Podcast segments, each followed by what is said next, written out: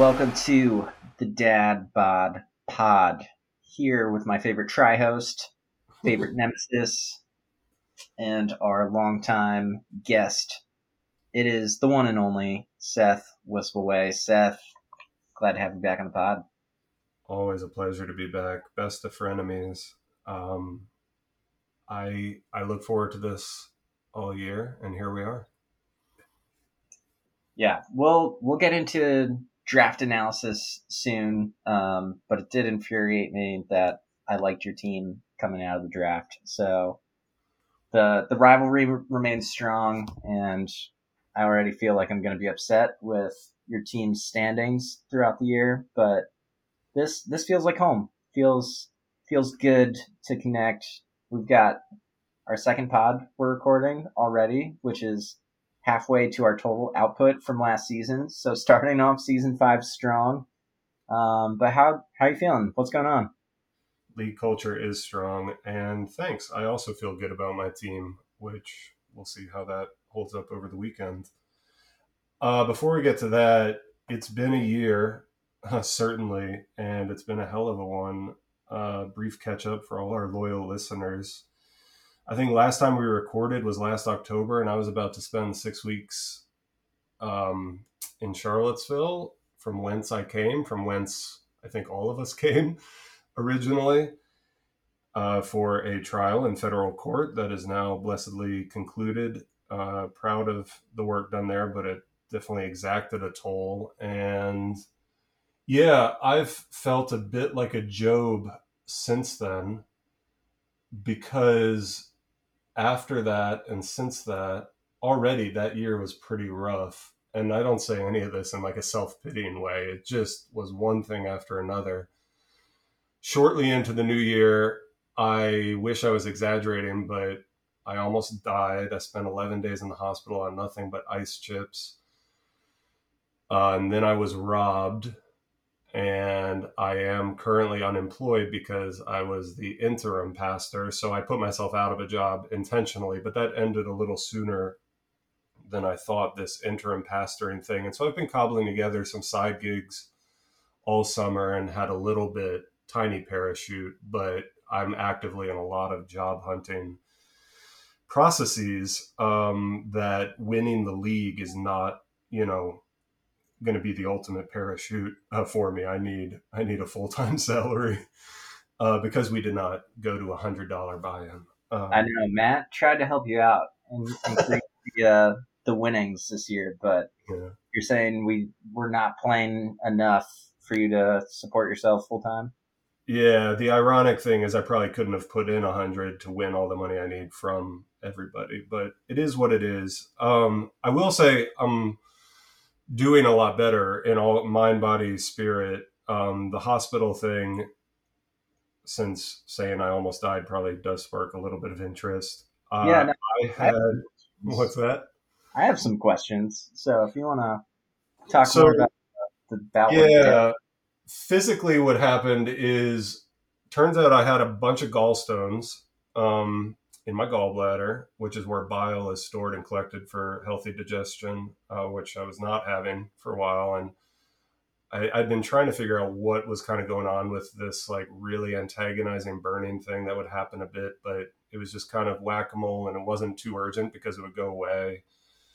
But a gallstone actually got, passing them is painful enough. That's probably what was happening at different times. But then there was a blockage. And what happens is that sparked acute pancreatitis, and pancreatitis is brutally painful. I mean, it's one of those things, like if you Google it, like, oh, that's one of the most painful things that can happen to you. And mine was dangerously acute. And all these numbers, medical numbers, chemical numbers for the pancreas and liver that you can track when you get a blood draw, when you go into the ER, as I did, like unable to stand up, were like as high as the doctors in my family, like who I talked to, like as high as they'd ever seen them. Like the color of my skin was bordering on chartreuse. Like it was yellowish, greenish. I mean, not as neon as like the chartreuse you might find on Seattle Seahawks jersey, but it was bad. And part of the reason it was so bad is because I think due to a lot of the trauma and hardships of the past 5 years, I had been over-relying on unhealthy co-occurring things to kind of quote unquote even out in my mind. Too much bourbon, too much tobacco. And so it was a good wake-up call on that front, and I got some good trauma-informed help and therapy to kind of shift things. So going on lots of walks, no booze, no tobacco, and no gallbladder, which, you know, so yeah, knock on wood, I've got many more years ahead of me. And in a sense, it was a good wake-up call, because rather than kind of maybe a slow burn thing that would have killed me slowly, but much sooner than a full life, it was like, holy shit, you got to stop. And so you can live a healthy, normal, digesting life without a gallbladder. It just means that the bile that's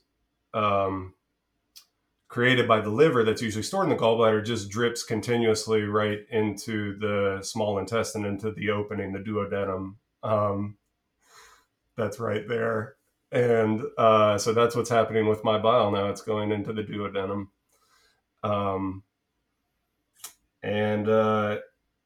Yeah, that's the catch up from me. This is my social media, the Dad Bods League. I'm blessedly just kind of breathing easier, walking easier, not on the Twitters, cooking and baking a lot, enjoying time with my kid. And gosh, what else to say? Reading good books and then just trying to build up my capacity to do more work again. I'd like to find something that could keep me remote. Or remote work that could keep me in Tucson to be close to my kids. So stay tuned for future episodes. But yes, I'm unemployed with plenty of time to record right now. That's right. We're going to be bringing weekly pods. Seth has some time, but it's always good to catch up on the pod. You know, find out who's been close to death. You know, you don't always catch these things in the moment. But yeah, I mean, thanks so much for sharing that. You know, glad you're doing well, as much as you are a nemesis of mine. You know, ultimately want the good things for your life, and glad that you're making a full recovery here. Thanks. I for all the loyal listeners, the kids at home, take care of your pancreas. I think I was proud of all I was doing and accomplishing, but I'm not someone who's necessarily good at taking care of myself. And I mean that, like, not in a humble brag kind of way. Like, I'm self-care is important, kids. And there can be an unhealthy kind of pride and grind until you drop. And yeah. I am an Enneagram 3 for all our loyal listeners who are into that sort of thing. And so learning a bit more about some of the shadow aspects that just kept me going. I think I used to be proud of how hard I could go for good reasons, but then there's also darker reasons underneath that. And so trying to find balance. All right. Thank you. This is fun. Yeah, absolutely. So just a segue into the fantasy football section. We just had the decadence of our annual draft. And man, that was so much fun. It was amazing. Second year on auction, chess instead of checkers. And it was, I mean, they're just marathons. They are. You got to be on the entire time. And, you know, there's going to be points in the draft where you're kind of kicking yourself of like, oh, I spent too much money there, or the opposite of, I can't believe this guy went for as little as he did. And why was I not in on that? I know I had a few moments there, but everybody got a team. You know, the foundation has been built. And, you know, these guys are going to toss the pigskin around, and we're going to see what happens. The points are going to fall where they do. And we're going to be able to make moves throughout the year. There's going to be trades. Spoiler alert, there's been one already, and nobody's surprised Matt McNichol was involved. We're going to be grinding the waiver wire. You're going to be churning the bottom of the roster. And this is just the beginning. But everybody, week one starts on Thursday, and we've got this team that is, you know, the foundation of whether you make or break your season. So let's just go through roster by roster. And I think about this in two ways. With auction, you're in on everybody, but especially in a 10-team league, there's a couple of things that I think are really important in the way that you're constructing your team. And one is you kind of want to be paying attention to where people would go in a snake draft. And, you know, you're going to want a round one guy. You're going to want a round two guy. You're going to want a round three guy. And you don't want to fall too far behind, especially with those elite level players. So I want to make sure that, you know, I'm kind of in round with like getting players that are good. You want the good players on your team.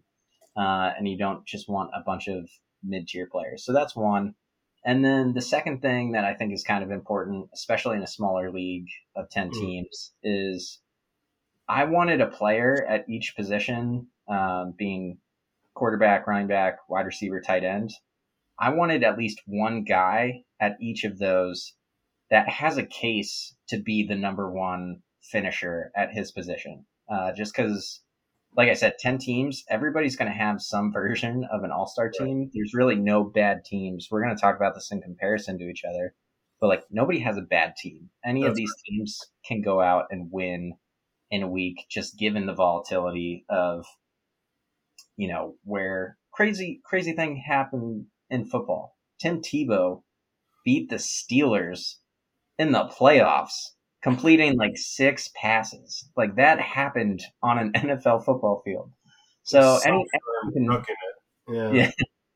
Anything can happen, but you know, I wanted at least one player at each of those positions that could theoretically be the number one overall finisher to kind of like give my team that balance. So I think those are kind of the two things that I think about as I go through and evaluate these teams, give my subjective values that, you know, we'll look back at the end of the season and we'll be complete idiots because we always are and get everything wrong here.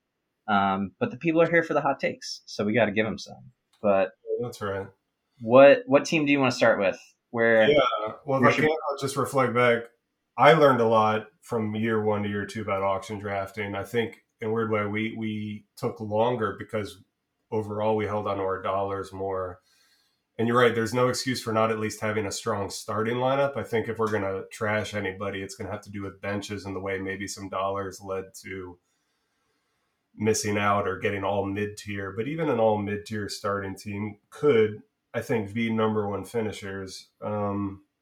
You're right, though. It was tiring. I was so amped and keyed in. And I think as you do all this studying, this homework, then it's like 2 hours of just like taking an exam. So at the beginning, I was on the whole time, and then I logged off, and my brain felt like I had just taken like the SAT or whatever. Like, wow, I really, you know, you're just focused in, you're dialed in. Let's start, I guess, with ours. Coin flip, you or me? Let's start with you. I feel like I just talked for 5 minutes. So I'll say, in regards to mine, I did, like I think some others did, like a mock a day for like the week and a half prior, and different ADPs moved around.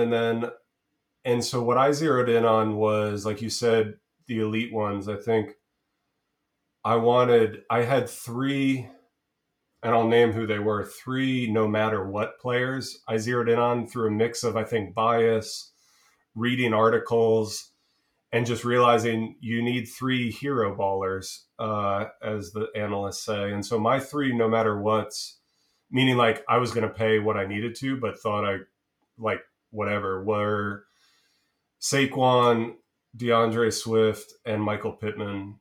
Jr. because I was just like, I need to know who I'm going in on. I don't want the draft to get away from me, like by like, oh, it's 72, like thinking about it, like you said, like a snake draft. You don't want, I want to come out with like three where no matter who else I get at the other positions, I definitely was hungry for who I think were mid-tier and now are starters on people like the Cortland Suttons, the Gabriel Davises, or Gabe Davis, who knows? I think Gabriel's more mellifluous off the tongue, but apparently he's Gabe Davis now.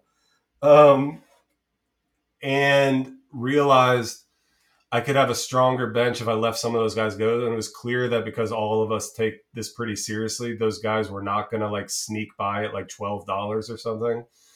So I had given for my fourth kind of stud a price range, but a range of options. It was going to be AJ Brown, DJ Moore, and then maybe Sutton, or I forget who else. Oh, AJ Dillon, Travis Etienne. But like, it was like too greedy. I would have had like Sean's bench, like, you know, just dollar grabs at the end if I had done that. And at the end, I got two WR1s, AJ Brown, who went for less than 30, Michael Pittman, who went for a little less than 30, and then Saquon and DeAndre, who went as expected around 50, 45. So I've got two RB1s, two WR1s. You can't miss with quarterbacks. Though I think you and I, this might be a segue to your team after I hear your thoughts on it, probably read a lot of the same articles because we were, I think, more than nemesis, like bidding on, I went in knowing who I wanted. I was willing to let some guys go and get other guys, but I wasn't going to bid on people I didn't want. And you and I found ourselves going, dit, dit, dit. And like, so Jalen Hurts, it would have been like a nice stack with AJ Brown, but I think he got too pricey for me. I was a little surprised to get Dalton Schultz. My backup tight end was where I was willing to like, if I had to slide down to David Njoku or Cole Kmet, potential breakouts, but like way down the ECR, right? I would have done that. And so rather than get AJ Dillon or Etienne, I think my flex right now is Dameon Pierce, who is my biggest risk because he's a rookie. I'm not usually someone who kind of goes all in, but I couldn't go for the Dillon. So that was some of my thinking. And my bench is strong. Like I let those mid-tier guys go, but like wide receiver is so strong that like Ayuk, Kirk, Lazard, I would easily slide them in as a sub each week. Like I know who my starters are. I mean, obviously we're playing in any given Sunday game and injuries could bite anybody, but I think my starters are as strong as anybody else's, though it wasn't reflected in the Fears rankings. But that was my approach this year. I was like, here's my no matter what. It was a mix of bias. Like I'm a Giants fan, but like, I don't know. What is the word? Confirmation bias that happens to all of us. I'm like, I kind of was like, I had the Hard Knocks boost on DeAndre. I had the Giants boost on Saquon. I read articles that say they could be RBs 1 and 2 over the whole season, and I don't have to pay $70 for them. Therefore, that's who I want. They both wear blue jerseys. I like blue. I don't know. Yeah, the role of cognition in our drafts, especially when it comes to these things like confirmation bias and talking ourselves into the bull cases on players, gets me every time. But I mean, you're absolutely right. I feel like we were bidding on the same players so many times, and Saquon and DeAndre Swift were both guys where I was very interested in them and willing to go pretty high. And you just kept going to eventually the point where I'm like, I'm kind of scared to get this player at this price and let you have him. And then Jalen Hurts was kind of like the last running quarterback. I just, you know, I wanted one of these like top 6 quarterbacks that have pretty good passing ability, but also just a really high rushing volume. And was at a point in the draft where I'm like, okay, I'm not going to let Seth outbid me again. So like if I need to go to $25 or something absurd for Jalen Hurts, I was just like at that point where I'm like, okay, I need to get this guy. And, you know, I was willing to step away at other positions earlier in the draft. which at the running back position, a little kind of wish I'd stayed in on a few other guys, probably not at the price point for Saquon and Swift, but yeah, had to beat you head up at least once on one guy, and Hurts was that one where I'm like, okay, I'm not losing this one again. You had to remix your confirmation bias a little bit, or what do you call that? Yeah, the remix to cognition. That's right. Yeah, well, so, is that a good segue to your team, or do you want to say awesome things about my team? Yeah, well, we'll say one more awesome thing. So I kind of prefaced how I was thinking about these teams, you know, some of the things that as I'm evaluating, I'm looking at. And what I did for each team was just kind of looked at ESPN dropped their week one rankings and, you know, just took a look at everybody's starting lineup and how do they have these guys ranked? So your team right now, Russell Wilson at the QB spot, ranked number 7 QB week one. You know, and in Denver. No excuse not to have a top 10 QB in our league, basically. Exactly. Yep. So that's, I mean, Russ is pretty solid. He hasn't rushed as much recently, but new offense in Denver. He's got some weapons, good offensive line. Could see him being a little undervalued at this point in time. So, you know, number 7, not bad there. Pittman and AJ Brown ranked number 9 and number 13 going into week one. So, you know, those borderline top 10 wide receivers. You know, I think there's concerns about volume for both of those guys. You know, they're not going to be 175 target receivers, most likely, especially with the running balance in Philadelphia. But I mean, both of those guys are like pretty solid. They're going to be hovering around that top 10. They weren't like the top to get my top 4. I couldn't go for like the top rank. Like they're the alphas on their team, but you're right. It's potentially could be spread around, but yeah, but you're spending like half of what you'd be spending on a Cooper Kupp, a Justin Jefferson. So like the balance there of like, could you get close to that top 5 position without spending the premium dollars? You're right there. And then Barkley and Swift are ranked number 12 and number 10. But I mean, both of those guys in their range of outcomes, like I wouldn't be surprised if either one of those was the number 1 running back overall at the end of the year. That's right. They both had top 5 upside, I think. And yeah, those were my positions. They're the bell cows. They're gonna catch a ton of passes. So I think like top 10 is where they should be ranked right now, but if things break their way, there's huge upside there. Schultz, number 5 tight end. Same thing in Dallas. For some reason, they got rid of Amari Cooper and brought nobody in to replace him. So CeeDee Lamb and Dalton Schultz are going to catch a ton of passes this year. That's and right. He doesn't have the same athleticism or profile as like a Kelsey, an Andrews, a Pitts, but he's just going to catch so many passes that he's a solid tight end 5 there. And I just don't think they're going to wear down Zeke like before. I mean, Pollard, they say, is going to catch a lot too, but yeah, I've struggled at tight end the past few years, so I'm kind of excited about that. Yeah, if your boys do me right. Yeah. We'll see what happens. Hopefully the offensive line keeps Dak up long enough to get rid of the ball. And then Dameon Pierce, you have in your flex right now. You've got a couple options there. Like you said, Ayuk, high on him. Christian Kirk, high on him. Alan Lazard, I'm not high on, but I mean, there you can see the argument of, you know, if he does end up being the number 1 in an Aaron Rodgers offense, like he could be a smash from where he's at. Although I'm personally, I don't know what to think of Green Bay this year. I think we're just gonna have to wait and see. Also, just because Rodgers is so weird, but he's his own. You know, probably he's a singularity, and it's just black hole. There's nothing like him.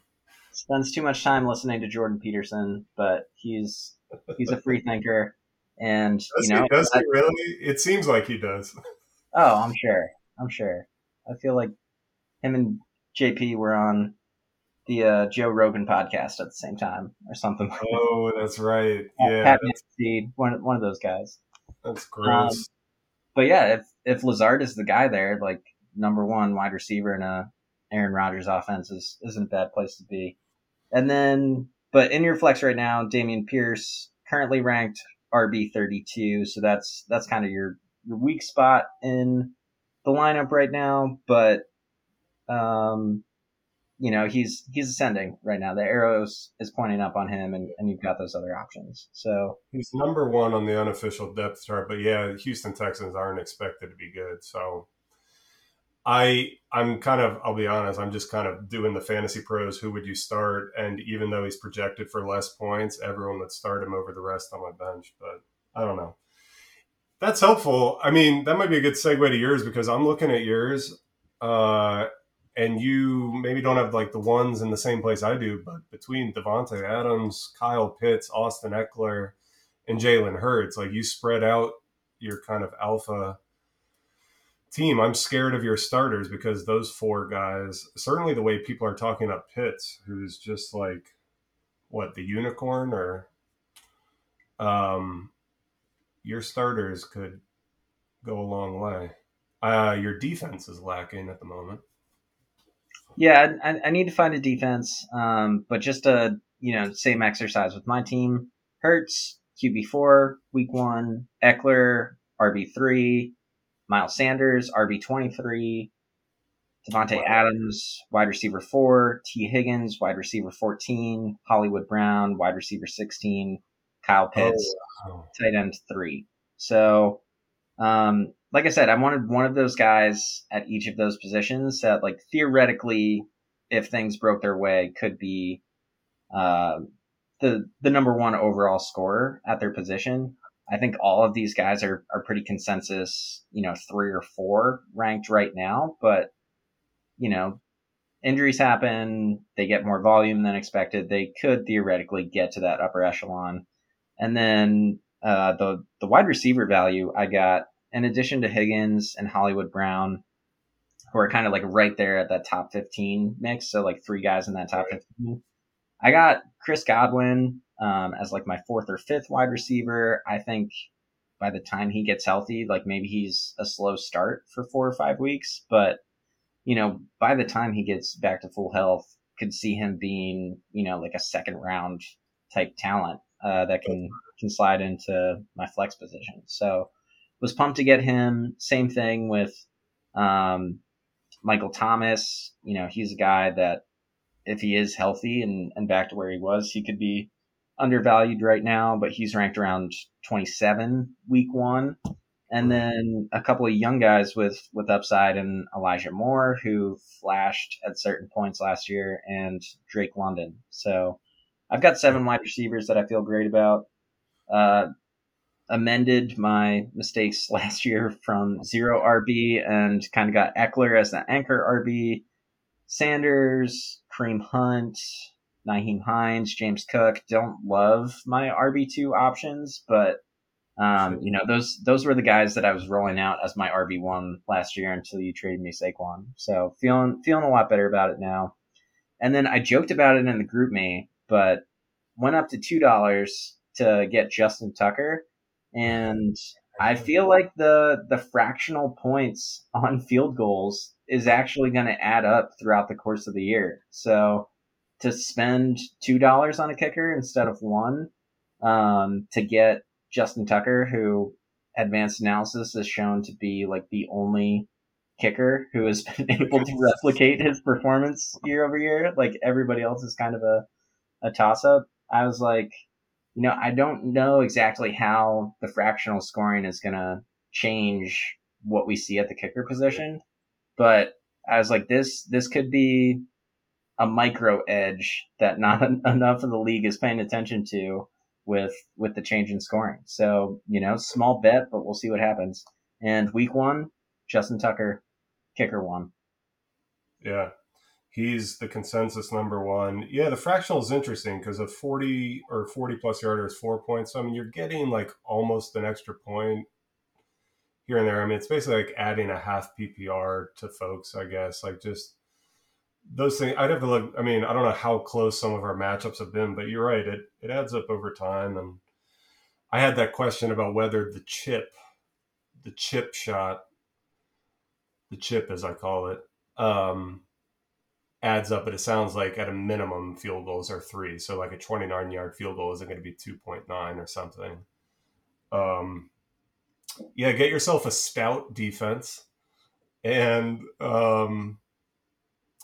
you might have a chance of winning. I don't know if that's a good segue to Mr. McNichol, who currently doesn't have a defense or kicker, stout or otherwise. One last thing about your team, though. I think I had a little inherent bias just because I see T Higgins and so on, and he's like the WR2 on his team. But like, yeah, if he's WR14 overall, that's up there with like my top guys. Devontae, I think, is going to do quite all right with Derek Carr, his former college teammate. People seem to have, I think, bias against Derek Carr, but I think he's all right. And I think he's going to air it out quite a lot, especially. Yeah, I do think people, and like I'm a little guilty of this as well, but undervalue T Higgins just because, you know, Jamar Chase is like a top 3 wide receiver that could be the top 1. That, you know, T Higgins is consistently shown up in that top 15, but you discount it a little bit just because he's not putting up the Jamar Chase 52 in week 16 last year or whatever it was. So yeah, I think I benefited a little bit from that. But yeah, I feel good about him as my wide receiver too. All right. And sometimes hype can get a little crazy. I mean, in terms of the articles and podcasts I listen to, like, but the way people talk about Kyle Pitts, if he stays healthy, especially with like a quarterback like Mariota or whoever that other guy is, I mean, and just, he's going to like have like, he's going to be challenging WR1s for like those kind of stats. He's like more than a tight end. So I'm reasonably afraid to face you. He's a guy I went in all in on this year. Like my biggest bets this season have probably been Kyle Pitts and Chris Godwin. And I just think that they're pretty undervalued to what I think their ceiling is, especially around the playoff time. Right. So, Godwin, too, is the WR2 on the Buccaneers. So as soon as he's healthy, again, it's another air raid offense, but he's, like T. Higgins, he'd be a WR1 on any other team that, you know, didn't have Mike Evans or Jamar Chase. So it's sort of like my gamble. I mean, it was kind of a homer pick, and I also thought I could put him on IR, but I technically get, if I hold on to him, DeAndre Hopkins in week 7, which is still DeAndre Hopkins. But for now, you get Hollywood Brown, who I think was college teammates with Kyler Murray as well. So there's already a baked-in they were like, you know, baked-in chemistry. They were snuggle buddies and that sort of thing. So yeah, the college shower narrative is what they call that. But yeah, Devontae Adams getting with Derek Carr, Hollywood Brown going with Kyler Murray, you know, definitely bought in on that with this team. And it's just kind of the way the draft fell. And I think you talked about it, like ideally you would have liked to have Hurts with AJ Brown, you know, would have loved to have gotten Kyler with Hollywood instead. And it just didn't work out that way, but I'm happy with Russell Wilson, but this is the segue, and also because we have to like run through these other teams. I'm happy with Russell, but now that McNichol has Herbert and now Kyler Murray, I wouldn't mind a little stack of Kyler. And again, because I'm out here in Arizona, it's kind of fun. I'm like, oh, something to root for, Kyler and Nuck down the line. I think if something happened to Russell, or I would trade. Matt's pretty hard on to get AJ Brown off me. I would consider a trade for Kyler that might involve AJ Brown. You heard it here first, Matt. If I needed to down the line, because now Matt has one of the top 2 ranked QBs, thanks to our first trade of the season, which may or may not have caused a little GroupMe kerfuffle. But what do you want to say about Matt's team? There were some emojis of middle fingers that made it into that kerfuffle, but I think I think that was just, week one jitters. The boys are getting excited and restless for the season. So I think it mostly calmed down. But yeah, I believe Matt traded Dion Lewis for Justin. That was the take that Matt had been, or that Travis had been had, that Matt actually made out the winner in here. But yeah, that Travis had taken on the Dion Lewis of this year's trade things. But someone posted, I don't know, the ECRs, the ADPs of them, and overall they're close. And there's a lot of, I think part of it is, if you read all the fantasy pros like I do, there's a lot of confusion and consternation around the running backs and the Rams. There's some takes that are like, Cam Akers is going to be used. He's another year off his Achilles or whatever. And McVay goes with this guy, and just because he's been praising Henderson, like so. And then there's some that are like, it's a committee, and there's not enough money to throw around to all the receivers in this like high-powered offense. But I'm of the take that this served both teams. We'll get to Travis's team in that. I mean, now Matt has like essentially probably two top five, top six QBs himself, and one less than the 8 running backs he drafted, though now he's added another and still doesn't have a defense and kicker. I mean, I just happened to turn on ESPN briefly today, and I immediately turned it off because Stephen A. Smith was talking, who I can't stand. Stephen A. Smith is like the Jordan Peterson of TV sports analysts. But what was being debated was who's going to be the MVP, and Stephen A. was making the case that it's going to be far and away Justin Herbert, that like the Chargers are just going to go buck wild, and like I think the other question mark was going to be Josh Allen. So I don't know. Matt held on to his money almost the longest until the end. His team is not bad. I am looking at it. I think he's got, I think it's just more, it's a team that like isn't as like, what's the word I'm looking for? It doesn't have as much of that pizzazz that you're seeing in all the articles, but all these are solid picks. Like I would probably put in AJ Dillon for Josh Jacobs in his flex. There's a free tip for you this week, Matt.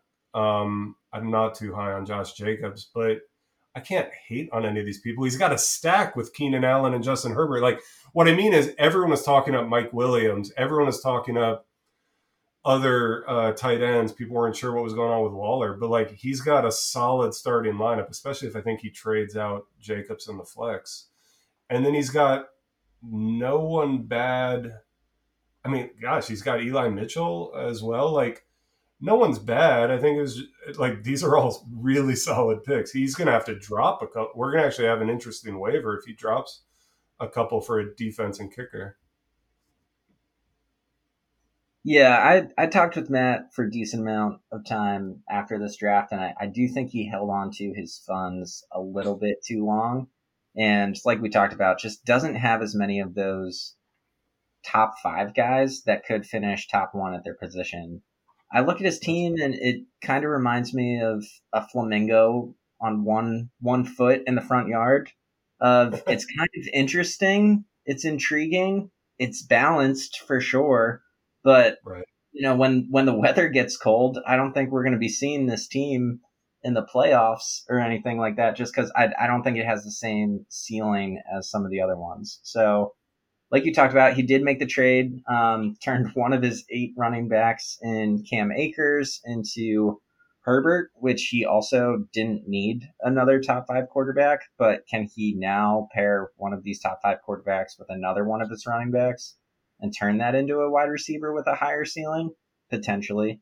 But yeah, I mean, like he's got a ton of running backs, just needs a couple of them to hit. And then, Keenan Allen with the stack with Herbert, Javonte Williams, I think, could have a really good season. And James Conner always feels like an injury waiting to happen. But, he's going to get a ton of work in Arizona until the wheels fall off. So just to quickly hit his ranks, Kyler, QB5, or Herbert, QB6 week 1, James Conner, RB11, Javonte Williams, RB14, Keenan Allen, wide receiver 10, Terry McLaurin, wide receiver 17, Josh Jacobs, RB 21, Darren Waller, tight end 4. So, you know, it's like we said, 10-team league. Nobody's bad. You know, Matt's team could beat whoever week one. It's just, I don't think he has the same ceiling as a lot of the other teams. And, you know, too many of those, like, best case scenarios for those guys, maybe they crack top 7, top 6. But I don't see a lot of guys on his team outside of the quarterbacks and the tight end of, like, a guy that I really think could finish top 5 overall. No, that's right. And I think that's a good way to put it. It's just like, not too much to get excited about. It's a strong league, but nothing's going to technically hold him back. It's just, and this is why we play the game. I mean, no holes on his team. Like, there's nobody over, that's an egregious player to start. Like, he's something across the board. We're working with preseason prognostications. And who knows? Justin Herbert could throw 30 touchdowns to Keenan Allen every week, and it's just ridiculous. Like, they're each getting 50 points. We don't know. Like, that's where we could segue, because I know we're running low on time, to Steven, who just goes on like, all right, who's the number one? Or Travis, who's the recipient of Cam Akers? What do you want to do? Yeah, let's go to Steven, because I feel like we need to talk about our perennial league champion. On this might end up being a two-part pod, just looking at time here. So let's start with Steven. Pat Mahomes, QB1. Juju Smith-Schuster, get the stack. Wide receiver 29, but, you know, once again, he could be underpriced. Mike Evans, wide receiver 11. Christian McCaffrey, running back number 2, week 1. And when we do reach the singularity, I think the first thing our robot overlords are going to do is outlaw drafting Christian McCaffrey in fantasy football, because he is just a cheat code if he stays healthy. I think he's projected for over 20 points in Yahoo week 1. So the Mahomes, Christian McCaffrey, you know, Steven just taking two guys that have led him to multiple championships in the past and getting them on the same team. So that's scary. Has he won twice in our league history? I believe at least 2 times. There might be a third in there somewhere, but definitely at least 2. We've bought this man multiple Roombas. That's funny. Yeah. It's another team where I think, like, just as someone who, like, read the stuff and has my own biases, I was like, I wasn't going to go for any of these guys. But like you said about McCaffrey and the cheat code, like, yeah, there's maybe that idea of injury prone is a made up thing, but like it takes the luster. And like Mahomes, like maybe real life, like, oh, the Chiefs are like, what's going on with them? But like, you can't go wrong. These are points producers. They're going to get the ball. They're going to score touchdowns. This is what they're going to do. And he just went for it. And he's got an extra space on his bench with one guy on IR that he can hit the waiver wire with if he's paying attention. His bench is a little meh to me, but who knows? You know, I'm not a Breece Hall believer, but he could be quite good. But yeah, he's another guy where I think he'll start slower, but you know, towards the end of the year, fantasy playoffs, could he be the smash play for the Jets? Definitely. Outside of his flex, I mean, like, Steven could easily put up 200 every week unless, again, things kind of break bad and or Tom Brady breaks down, which, you know, these are the things that are going to be really interesting to see this season. Like, or maybe, yeah, the Chiefs really struggle without Cheetah, but... Anyway, I don't have much else to say about this team. Like, the app has done him well. If he pays attention, I think he had like 3 roster moves all last year. Last year might have been the first year he did not make the playoffs, or it was the year before. But if he did, it was just probably because of injury bugs. Because Steven plays cool, like he's not quite paying attention, but he pays attention. Oh, he does. It's not dumb luck. Not dumb luck. Great team name. But rounding out his roster, he's got Dallas Goedert, tight end 8 week 1. Antonio Gibson in the flex right now, running back 18. He's kind of like the word moist to me. You don't feel bad. I don't know. There's just something that makes me cringe about Antonio Gibson this year. You're not the only one. It's like that. It's like moist. It's like no one's high on him. The reason his ADP went up a little bit is because, unfortunately, Brian Robinson got shot, who Steven has on his there's, I guess, hopes he'll be back sometime probably sooner than later in the season. But they're going to have to give it to someone. It's going to go to Antonio Gibson. I'm no Commanders fan and never have been, never will be. But, like, there's solid value there. I think just everyone hates Antonio Gibson. Do you hear what Bo Burnham had a bit in his Inside Outtakes where he's like, I'm so tired of everyone talking about moist being their least favorite word. Like, you're not original. He's like, you know what my least favorite word is? Injustice. So tell me you watched like the entire hour and a half of his Inside Outtakes. Twice. Yeah. 2 times. Wow. I thought the special was incredible. Really enjoyed it. I haven't seen the outtakes yet. But you've seen it twice, so you're saying you recommend it. It's worth watching. He cobbled it together like a thing, and he taps into something that I think is really just special. Go watch Inside by Bo Burnham if you haven't. All right, who's up next? And then we may need to have hit pause, some intermission music, and then the only editing Zach will have to do, which we're always grateful for, we'll just be tacking on the last analysis. Who's up next? Let's go to Eric's neat team. My expectation for Eric coming in, just based off of league reputation and some trash talk beforehand, was that he was going to tank this draft and was going to provide some extra value to scoop up. But for the most part, I really liked his team. He's got Dak, QB 11, Jamar Chase, wide receiver 3, Amon-Ra St. Brown, who probably got that Hard Knocks bump a little bit, wide receiver 21, Dalvin Cook, running back 6, Joe Mixon, running back 7. That is a strong nucleus of a team, along with Jamar Chase. Like, draft good players, and you're probably going to like your team. So that was helpful. Dawson Knox, tight end 11, a little bit lower than I would want in a 10-person league when it comes to tight end, but great offense. They're going to pass a ton. He could score touchdowns. And, you know, when you got Dalvin Cook, Joe Mixon, and Jamar Chase, you can afford to lose out on a few points in the tight end spot. Jalen Waddle, wide receiver 19, Tyler Bass, kicker 11, San Francisco D, that's a stout defense, number 1 defense. Ooh. So, like I said, my expectations were ground level. He was drafting with Steven, so I don't know what type of conversations and tips there were, but sitting next to the league champ, probably didn't hurt his effort, but I like this team. What do you think? Yeah, I mean, what was tricky about that is if Steven was really using an app, then it's not like he could both use an app. But yeah, he made us strong. He outbid us, I think, on Tony Pollard, who really could be, even if Zeke stays healthy, a dynamic weapon and could easily be an RB1.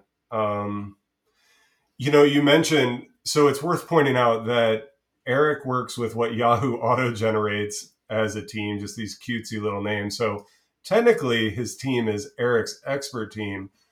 You call it Eric's neat team, which for all our loyal listeners is something of an ongoing joke. Eric was only in the league the first year of the league with an auto-generated name.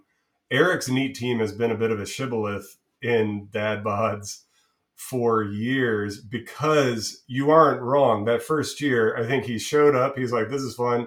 He drafted, didn't really pay attention. He's got a busy traveling schedule for work and everything.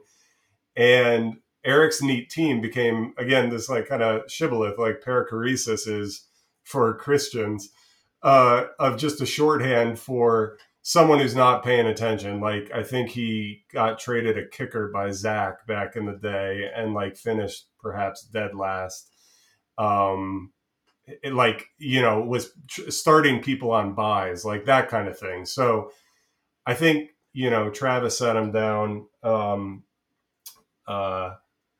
And he knows, we all take this seriously. I mean, he's a wonderful guy in general, but I will say, just to throw in a little trash talk, he is Eric's neat team until proven otherwise, especially because expert was just conferred.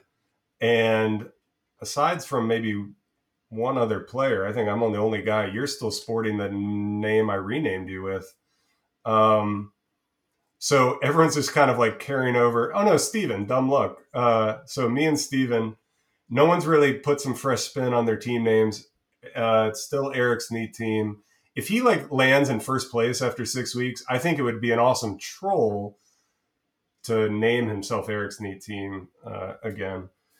On that note, I mean, what you said about his team, there's nothing to hate. His bench is a little weaker than I would want, but it could really prove itself out, especially with the Green Bay question. So good to have you back, Eric. And you're neat. Excited to have him and Brian come on the pod. Need to meet the new team members. But yeah. So I think we can agree Eric's got a neat team. Let's go to the other new member of our league, Brian. Now, Brian is another person that, I don't know how deeply he's been into fantasy football in years past, but I wasn't necessarily expecting the sharpest drafter in the room to come in. Kind of mentally placed him more on the novice side. And again, I just think he had a really solid draft. Starting off with Burrow at QB. Well, hold on a sec. You're the one who invited him in and you didn't know and you thought he was maybe going to be like the new pushover.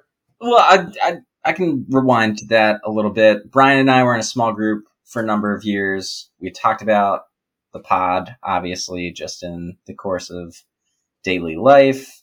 He had expressed interest a few times over the years of joining the league. He's a Cowboys fan. We'd watch some Cowboys games. Right. So, I mean, he knows football. He watches. He's a fan. But he's not out here crushing 50, 60 best ball drafts like some of us in the league. Who amongst us? So, great dude. Excited to have him in the league. Thought there might be a learning curve. Year one, year two, auction draft. Not exactly a newbie format. It's still a little niche. But I feel like he did a solid job here. Yeah. I do too. Did you want to do the rankings or? Yeah, I'll run through those real quick. Burrow at QB 10 week one. Justin Jefferson, wide receiver 2, honestly, wouldn't be surprised if he's wide receiver 1 at the end of the year.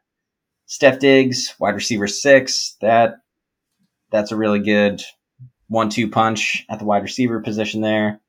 He got Fournette for $20 some, maybe $25. I thought him and Nick Chubb were kind of the two steals that had me kicking myself that I didn't go a little bit harder for them.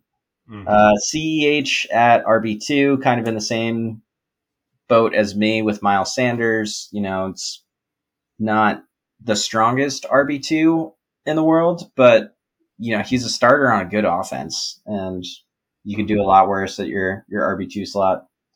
George Kittle, tight end 6, Mike Williams, wide receiver 18, Matt Gay, kicker number 3, Tampa Bay defense. Not sure if he checked the schedule, but he's playing our Cowboys, so not sure why he did that. They're probably going to put up a negative score week one. They're coming in at defense 19. Yikes. It's always tough rooting against your team, too, in that regard. Overall, pretty solid and very envious of the wide receiver situation. great 1-2 punch. Mike Williams, number 3 in the flex. That feels enviable. Yeah. Yeah. I didn't know Brian. Welcome to the league. Glad he's with us.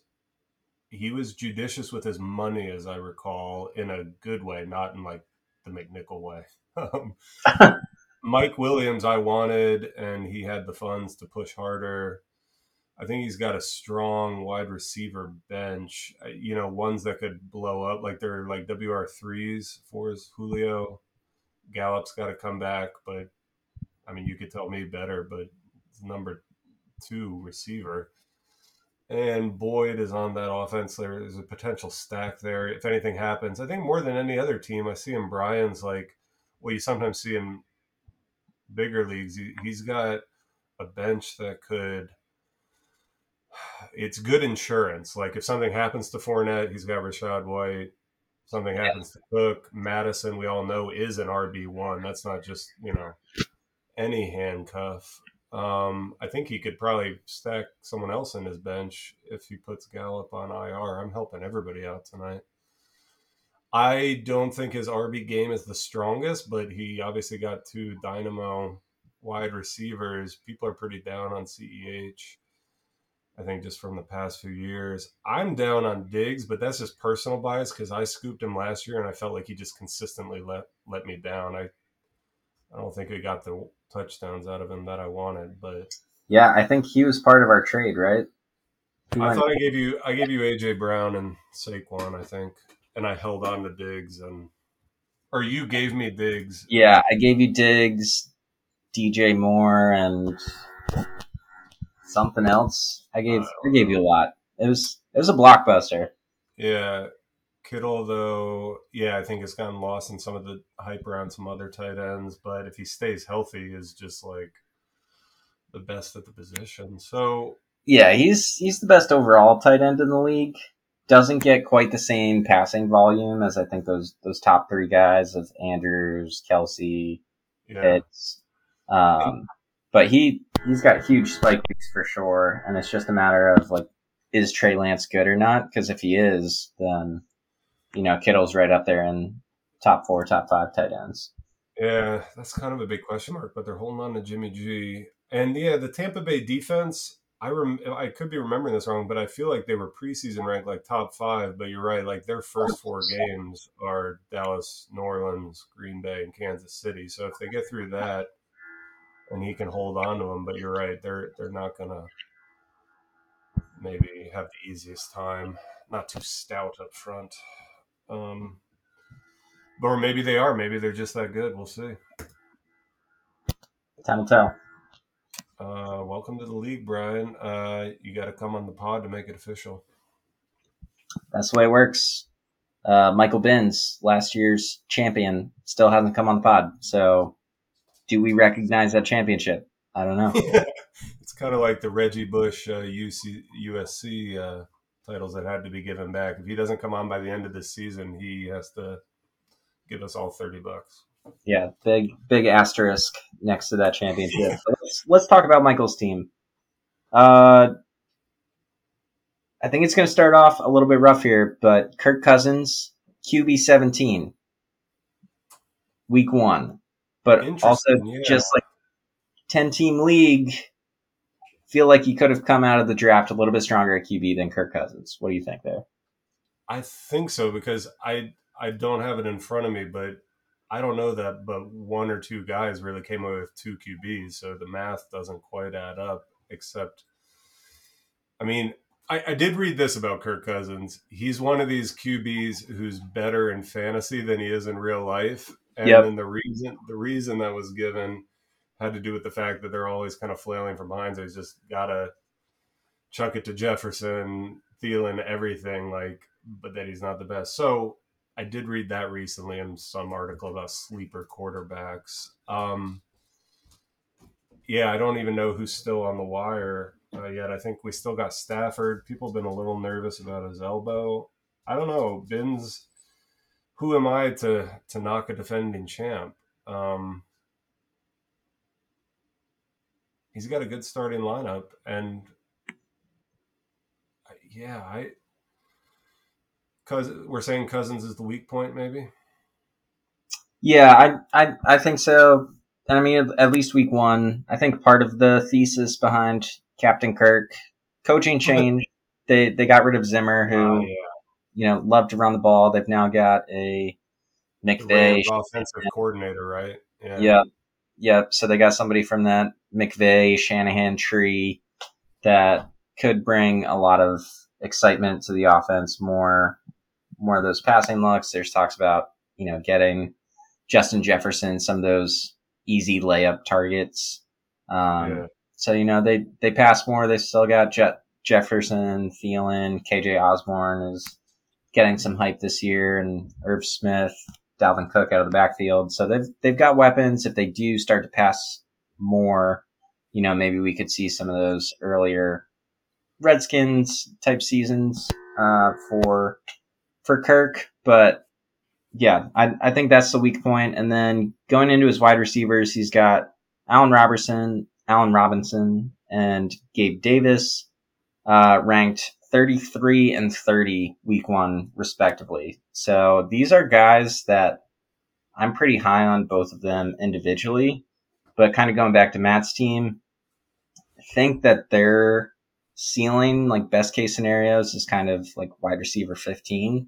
So I probably would have tried to go for like one anchor wide receiver more in that elite tier and then get to these guys. Yeah. But they are, I think these guys are more in the 15 to 20 range as far as wide receivers go. And they're going to have blow-up weeks here and there, but there's WR2s on each of their team. Rams and Bills, wide receiver 2s, not bad picks at all. No. And then running backs, I think, definitely the strength of his team. He's got Aaron Jones at 13, week one, Zeke 19, Travis Etienne 17. And, I think those are all guys that, you won't blink if any of them wind up top 10, and having three potential top 10 backs is not bad. That's right. And even with some question marks about Zeke's durability, which again might be biased about last year, he's got Chase Edmonds in the wings, which,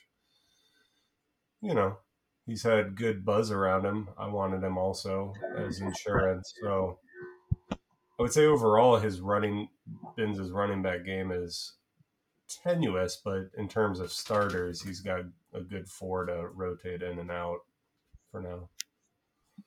Yeah, some good depth at wide receiver too. Jerry Judy there. So his bench, I think, is a little deeper than some of these other guys that we walked through. And then he's got Mark Andrews, tight end 1 in the first week. I think he's going to be a smash this year. And coming off the bully tight end draft last year, the elite tight end has served him well, and I think he's in good shape with Andrews again. And then he's got Dan Carlson, kicker, number 6, but I've seen some articles ranking him as potential kicker 1 this year. So yeah, same. He took in the kicker strategy with those fractional points. And Baltimore D, another stout defense, but coming in at number 6 as well in week one. So that's right.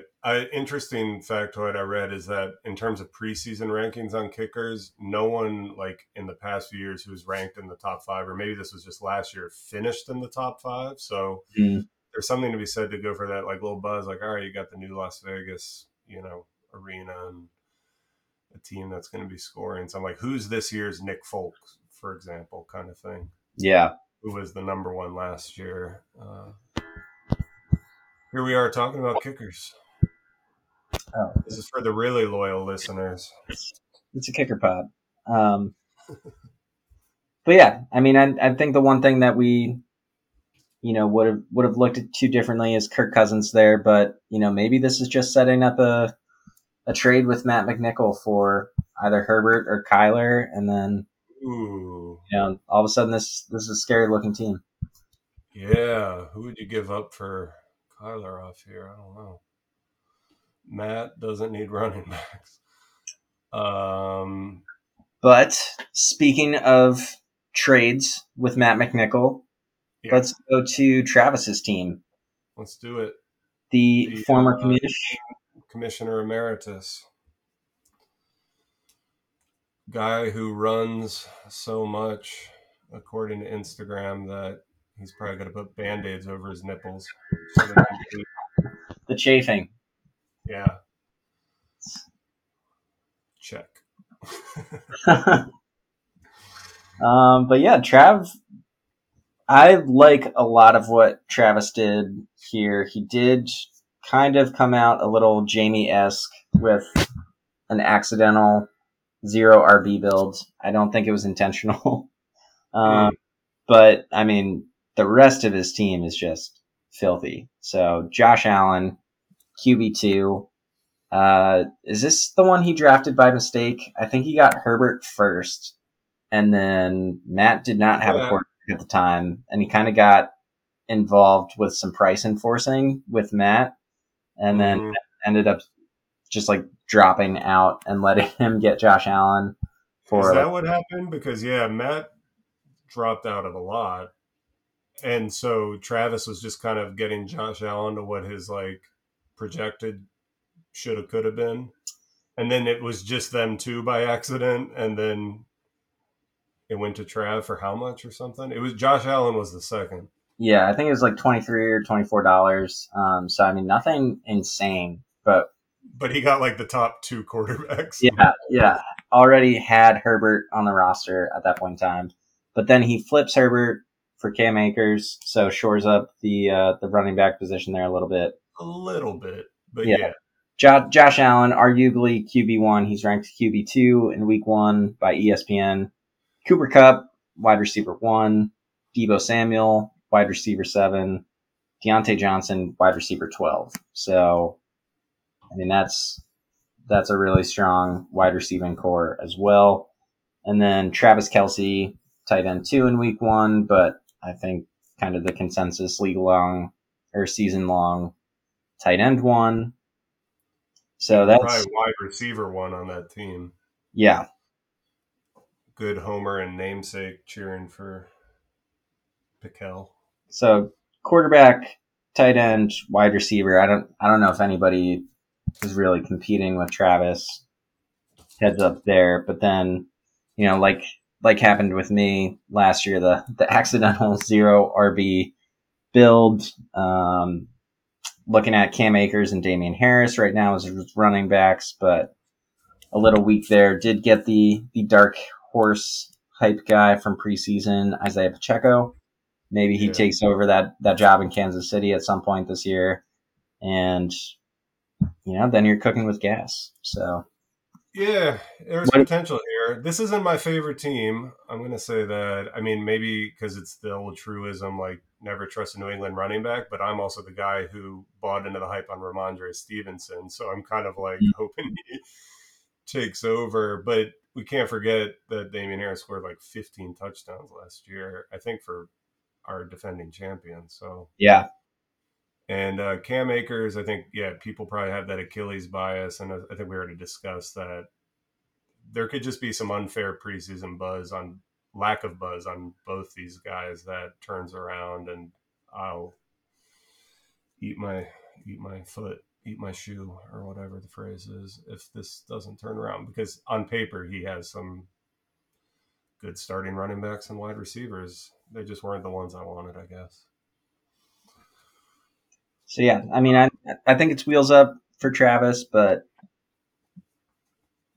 would not be surprised to see him grinding the waiver wire and scouring the trade market to try to shore up that running back position, because that's kind of the boat I was in last year after an accidental zero RB build. So, yeah, there's not too much on there, but injuries happen, and he's got some droppable players probably, and we'll see. We'll see. Kind of similar strategy-wise, moving to Sean's team. Sean came out pretty hot and heavy, kind of like a chlorofluorocarbon, making a beeline for the ozone. He just came out on a path to seek and destroy. And flew close to the sun. I feel like he got 5 players and was out of money, making $1 moves the rest of the draft. But listen to the start. Lamar Jackson, QB3, CeeDee Lamb, wide receiver 5, Tyreek Hill, wide receiver 8, Derrick Henry, running back 4, Najee Harris, RB 9. Oh, so okay. So his top 6 or 5. Or... yeah, that top 5. I think aside from Lamar, I think all of these guys I've kind of bought into the bear case as opposed to like the bull case for all of these players. But I mean, I think Sean has like easily the highest floor team of just like all of these guys are just going to touch the ball a ton and they're going to put up numbers. I don't know if any of them are going to hit the ceilings of their potential. It's definitely there. I feel like Derrick Henry has been an outlier at the running back position for like 6 seasons in a row. So could it be 7? Totally. Maybe Tyreek Hill continues putting up with Tua and the Dolphins, what he was doing with Pat Mahomes and the Chiefs. It's definitely possible. CeeDee, I think, is going to eat in Dallas. I just don't necessarily trust the offensive line or the coaching staff to get him the ball enough as he needs to. So we'll see what happens there. And then Najee Harris, his volume last year was insane. He was playing like 5 quarters of football for every 4 that everybody else was. Right. Who's even the backup to him? I don't even know. Well, I don't know if I want to divulge that information. Because he's on the waiver wire, but Jaylen Warren is the RB2, a rookie. He's been getting some hype, but pretty much just like a contingent play. He's not going to be out there unless Najee gets hurt. Mm-hmm. So if he does get hurt, everybody go get Benny Snell and leave Jaylen Warren for him. On paper right now, everything you said is true. High floor, tight end, and flex are probably weak points. But just because he had to sit and watch us draft, Sean's bench is full of like kind of quote unquote deep sleepers. And so like even if just one of them hits, all of a sudden, meaning like Sky Moore, Hayden Hurst has that possibility, Treylon Burks, and then I know Jamison Williams is just going to plug in immediately as Detroit's WR2. Like. Oh, there's good potential insurance on there. Never mind that, 0 to 1% of people are starting them. That's DJ Shark Eraser right there. Don't sleep on DJ. Oh, I'm just going. You're talking about Jamison Williams. I'm just going based on what I read that he could come back as wide receiver 3 if Shark blows up. We'll see. All right. But he might not come back till before November. Jahan Dotson, I've heard good things. And then no one knows what's going on, as we've already discussed with the Green Bay wide receiver game. So, yeah, Sean has taken a similar approach with his bench in years past. I believe 2 years ago, it was, every handcuff running back that you could imagine. And then last year, he pivoted a little bit to rookie wide receiver. And he did the same thing this year. And we've seen kind of that learning curve for rookie wide receivers speed up. And some of these guys are just stepping in. So same thing, thinking of it as a portfolio. He's got this basket of high potential rookie wide receivers. Yeah. One or two of them hit and he's in business, and, move on from the guys that don't hit and churn the wire. So, only 3 running backs, and one is Mike Davis.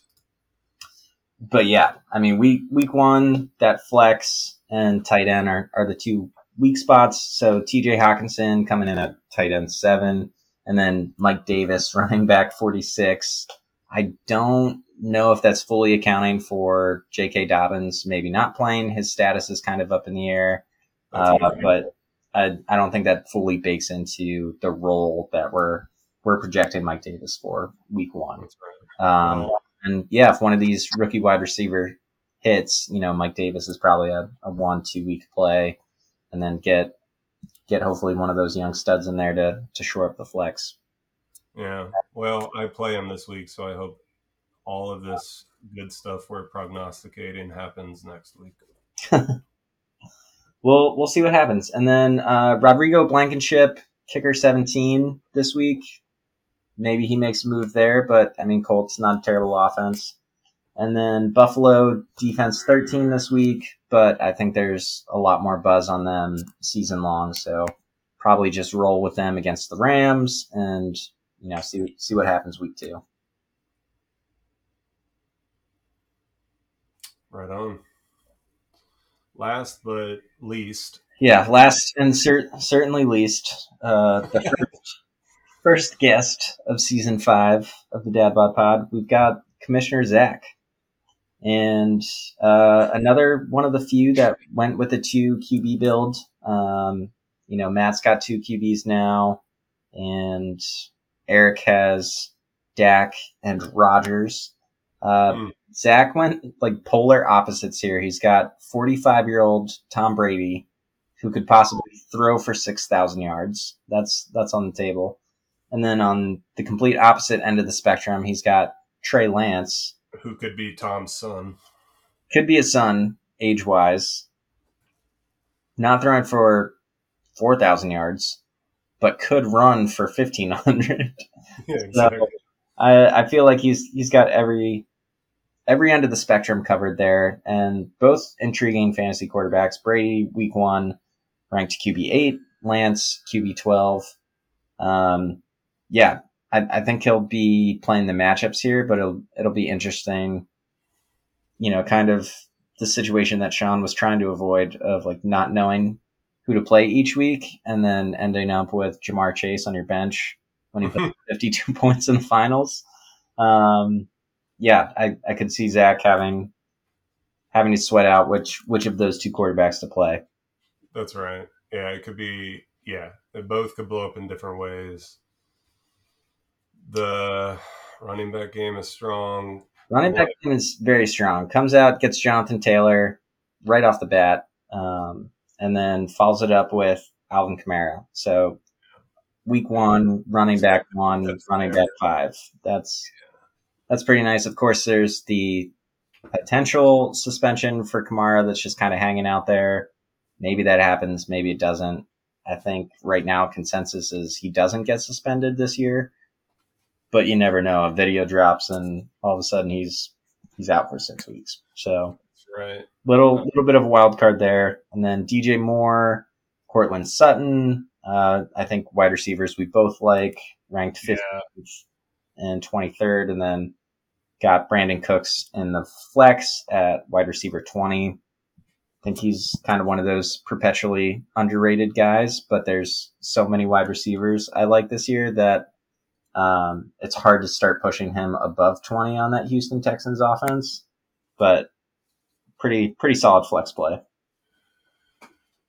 No, exactly. And there's some good depth for bye weeks with David Montgomery and Cordarrelle Patterson and Darnell Mooney. And Cole Kmet's a breakout candidate. I kind of wanted him. I wasn't interested in taking 2 tight ends, but if I had really had to dig deep with like $1 or something at the end, and that's solid. I think, you know, it's a toss-up between him and Ertz potentially. Ertz starting right now, tight end 9 for that first week. But yeah, like the upside of Kmet, and you know, I can kind of see how those guys are looking. DeAndre Hopkins suspended for the first 6 weeks, so maybe Ertz starts hot and then Kmet kind of takes over halfway through the season. But he's got some options there, and then like you mentioned, good stuff on the bench too at running back and wide receiver to give him some options. All right. Kicker, Zach McPherson, number 2. Colts defense, number 3. Shoring up those kind of secondary, tertiary positions. But, you know, those can bang every week, you know, can give you 20 points here and there. I don't know if we talked about, this is jumping back to Matt, but who's he going to drop to get a defense and kicker? I just don't buy into the strategy of not playing those things. Yeah, it isn't unprecedented for him to just leave those positions open. But yeah, if I had to guess right now, you know, there's potential that J.K. Dobbins is out week one and he can move him to IR and pick up a spot there. That's but right. I think it's got to be Olave and James Robinson right now, right? Yeah, I think so. I guess Rashad Penny is going to probably get a lot of touches, but I'm not too hot on him, but he could do great if he finally has that field to himself. And who is Matt McNichol as a fantasy player, if not a Seattle running back player? Yeah, I like Penny, the player. Yes. Not sold on that Seattle offense. Geno Smith taking over. The offensive line is not good. You're going to be near the bottom of the league in plays run, so the volume's not necessarily going to be high. But with Kenneth Walker kind of having this big injury going on, maybe Penny just has that backfield to himself, and it's less of a split than people are anticipating. And you know, Shakir will tell you, his hips don't lie. He's got talent. He can make moves in between the tackles. He's got good speed. And if the touchdown variance breaks his way, then, you know, I can see the out for Penny. But I agree, he wasn't somebody that I was super excited about. No, exactly. And that's all we have to say about Zach. That's all we have to say about that. Yeah. Well, tri-host, your hips don't lie either, as Shakira once said, and it's been a pleasure.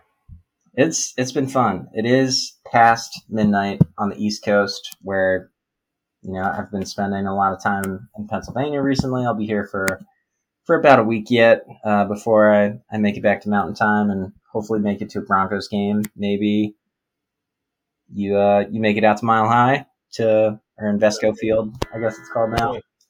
But yeah, always welcome. And yeah, if the Cowboys ever make it to Arizona, we'd love to come down there and potentially catch a game as well. But not too big a flight from Denver to Phoenix, so we got to make it happen one way or the other.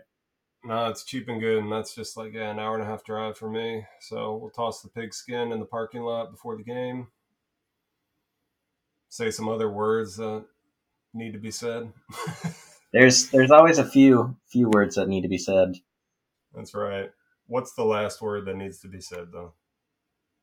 I don't know. I think I'm just gonna crash, do some light reading a book, The Chip: How Two Americans Invented the Microchip and Launched a Revolution. Are you kidding? I'm also reading The Chip. Wow. What? Yeah, I saw there was only 15 copies left on Amazon, so I scooped it. Only 270 ratings, but they were all high. We're talking like a 4.5, 5-star book. And right. Let me tell you, T.R. Reid tells a gripping adventure story of the invention and the growth into a global information industry. So, you know, you gotta fill the time somehow. If Seth is reading it, you know it's a good book, and maybe we'll have a Dad Bod book club. Talk about my. On that note, as the league chaplain, I just finished a great memoir called Priest Daddy. It was laugh out loud funny, but yeah, nothing like the chip to pass the time. Yeah, on the next episode of Dad Bod Book Club, we will talk about Priest Daddy. Wait, what was it? Priest Daddy. Yeah, I had it. So tune in next time to hear the heartbreaks of week one and a breakdown of chapter one of Priest Daddy. You are all welcome for having filled your time as we wait for Bills Rams and to learn whether any of this analysis meant anything or if it's all just random. Yeah, these takes are not going to age well, but somebody has to come out here and spit the fire. So yeah, the only thing we know is that we don't know anything, but feel good about your team for one more day. One more day. One day more. All right, before we start saying, you know, Seth, you know how we close it down here. Why don't you take us out? Well, you're welcome to fall in a well.